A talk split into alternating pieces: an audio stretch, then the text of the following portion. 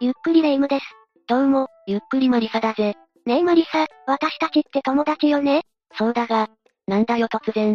いや、将来もし私がおばあちゃんになったりして、一人じゃ生きられなくなったら、マリサに介護してもらおうかと思って。なんでお前の面倒をそこまで見なきゃいけないんだよ。それにそうやって私に頼ってばかりだとどうなるかわかんないぞ。どういう意味？私だって頭に来る時はある。もしかしたらわがまま言うレイムを殺しちゃうかもしれないだろ。いや、そういうことをするタイプじゃないでしょ。人は置かれた状況によって変わるものだぞ。実際に20代の女性が90歳の祖母を、介護疲れの果てに殺害した事件もあったんだからな。そ、そんなことあったの？じゃあ今回は神戸介護殺人事件について解説していくぞ。それでは、ゆっくりしていってね。まずどんな事件だったのかを話していこう。この事件は2019年10月8日に神戸市須磨区にある被害者宅で発生した。お孫さんがおばあちゃんを殺しちゃったのよね？ああ。犯行を行ったのは、幼稚園の教諭だった松原茜さんだ。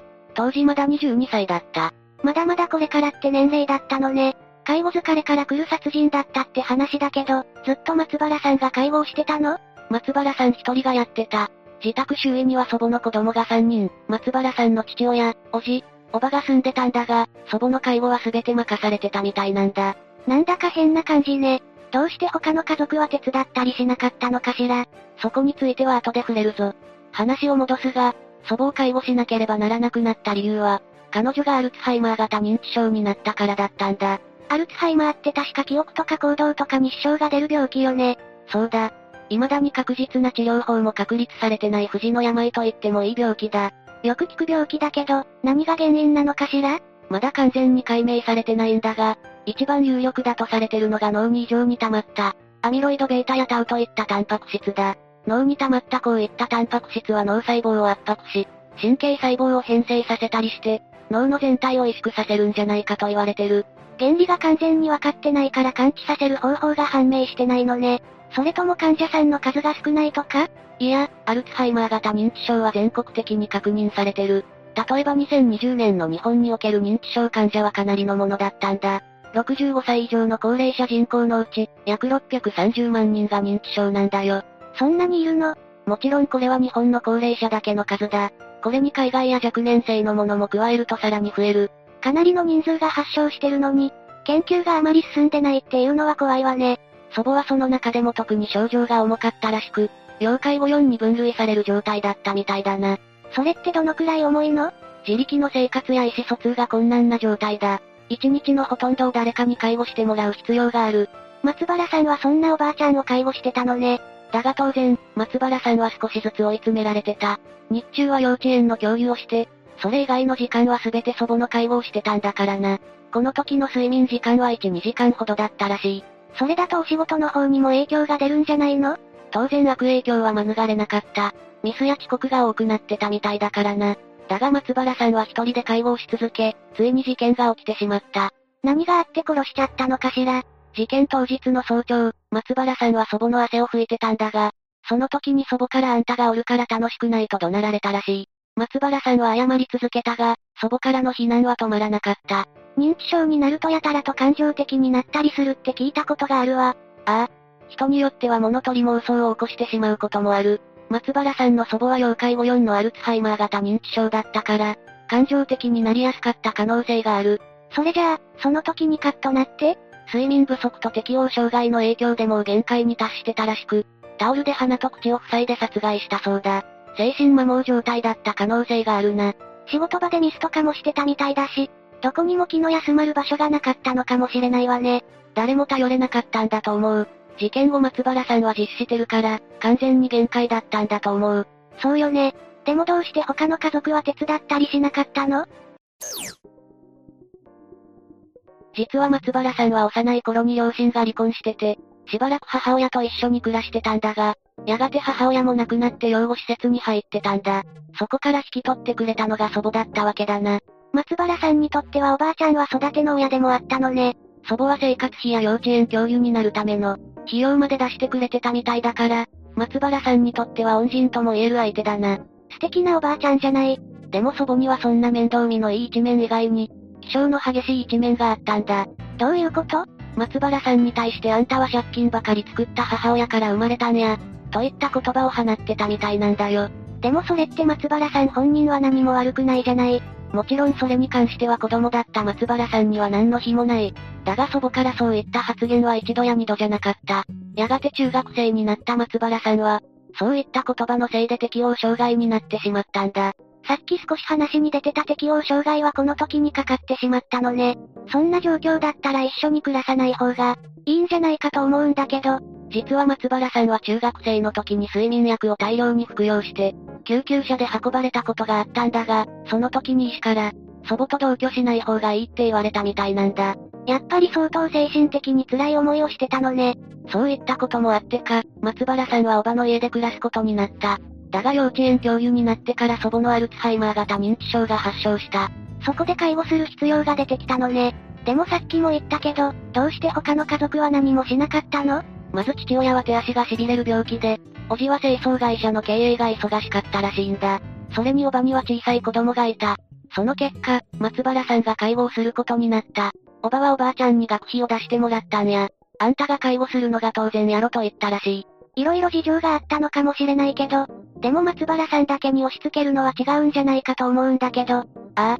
だが実際に松原さんは祖母を一人で介護し始めた。ひどいことを言われた経験はあるが、それでも運を感じていたのかもしれない。松原さんは律儀な人だったのかもしれないわね。だけど、例えば最近だとそういうサービスとかもあるし、そういったものには頼ったりしなかったのかしら？いや、一応仕事の間はケアマネージャーの人に頼んでたみたいなんだ。だが当然、仕事が終われば松原さん一人での介護だった。そのケアマネージャーさんには何か相談できなかったのかしらそこで出てくるのがさっきの親戚たちだ。彼らは松原さん一人に全てを押し付けるために、ケアマネージャーとの接触を禁止してたんだよ。もし松原さん一人にやらせてるって分かったら、自分たちが非難されるからそうしてたのかしら一応松原さんは職場の人にも、一人で介護をやってるということを話してはいたみたいなんだが、嘘つきだと信じてもらえなかったらしい。仕事のミスの言い訳だと思われたんだろうな。そりゃ確かに介護疲れが原因ではあったから、言い訳といえばそうかもしれないけど、でも何もそこまで言わなくてもいいと思うんだけど、とにかく、松原さんはそうして周囲から孤立させられ、精神的にも肉体的にも追い詰められていったんだ。あまりにも環境が悪すぎるわ。どうしてここまでされなきゃいけないのよ。いずれにせよ松原さんは祖母を殺害したということで逮捕され、2020年9月9日から神戸地裁で始まった裁判員裁判で裁かれることになった。殺してしまったのは事実だと思うけど、松原さんには上場借用の余地があると思うわ。彼女も被害者だと思うもの。その通りだ。弁護側は祖母の介護3ヶ月目に疲労や重度のストレスから、腎臓が悪化し、重度の貧血になったことや、軽いうつ病という診断を受けていたことを説明したんだ。その際に医師からは退職か休職を勧められてたことも明かしたぜ。中学生の頃にも適応障害を起こしてしまうほどだったんだし、その当時よりひどい状況となるとそうなるわよね。ああ。だから弁護側はそれを理由に、当時の松原さんは殺害を思いとどまれない状態にあり、心神耗弱状態だったため執行猶予付きの判決を求めたんだ。私も松原さんには執行猶予をつけるべきだと思うわ。これに対して検察側は祖母の体を濡れタオルで拭いていた際、祖母の発言に怒りを覚えて短絡的に犯行に及んだと指摘して、実施してたことから合理的に行動できてたと述べたんだ。確かに松原さんは実施してるのよね。でも殺害してから我に返ったっていう可能性だってあるわよねもちろんだ。そこをどう判断するかが裁判だからな。弁護側は松原さんは精神的に正常な状態ではなかったとして、検察側は正常な判断ができていたとして話し合ったわけだ。証人とかはいなかったのかしら？当然いたぜ。まず検察側の証人として呼ばれたおばは、介護は家族みんなで頑張ったと話したんだ。よくそんな嘘がつけるわね。まあ検察側としては松原さんが、本当のことを言ってるとは言い切れないからな。真実は当人しか知らないわけだし。でもこれだと松原さんが不利になってしまうわ。安心しろ。松原さんの味方だってちゃんといたんだ。証人として呼ばれたケアマネージャーの女性は、祖母の入院を勧めたが、小原が拒否したと証言してるんだ。そっか。ケアマネージャーさんは実際に現場にも出入りしてたし、松原さんがどういう状況なのかも間近で見てたのよね。しかも要介護4のおばあちゃんを介護してるのが一人だけってなると、当然入院だって進めるでしょうし、しかも近所の人たちもちゃんとそういった様子を目撃してたんだ。松原さん一人で祖母の介護をしてる姿を何度も見てたんだよ。松原さんの原型を求めるために近所の人たちで嘆願書を出そうともしてたんだ。やっぱり近所から見ても異常な状態ではあったのね。実際にその嘆願書が出てたのかどうかは、調べても出てこなかったから不明なんだが、最終的に懲役3年、執行猶予5年という判決になったぜ。よかった。ちゃんと執行猶予がついたのね。ああ。懲役3年に執行猶予5年だから、刑務所には入らずに済んだんだ。このまま5年間問題を起こさずに暮らしていれば、懲役3年の刑罰は消滅する。さすがにひどすぎるものね。殺害は事実だけど、そうなっても仕方ない背景があったと言えるわ。なんとか執行猶予付きの判決をもらった松原さんだが、彼女の父親は刑務所に入るべきだ。介護をやらされてかわいそうとの前提で判決が出ている。妹おばとも話したが同じ思いだ。今後連絡することもないし、親としての愛情はないと突き放してる。なんというか、この一家は意地でも松原さん一人に、責任があるっていう風にしたい感じに見えてしまうわね。ああ、松原さんが事件を起こしたのは確かなんだが、だからといって松原さんだけに全てを押し付けるのは、ちょっと違うんじゃないかと思うんだけどな。おじやおばはまだしも、実の父親ですらそんな反応を返すなんてちょっとおかしいわね。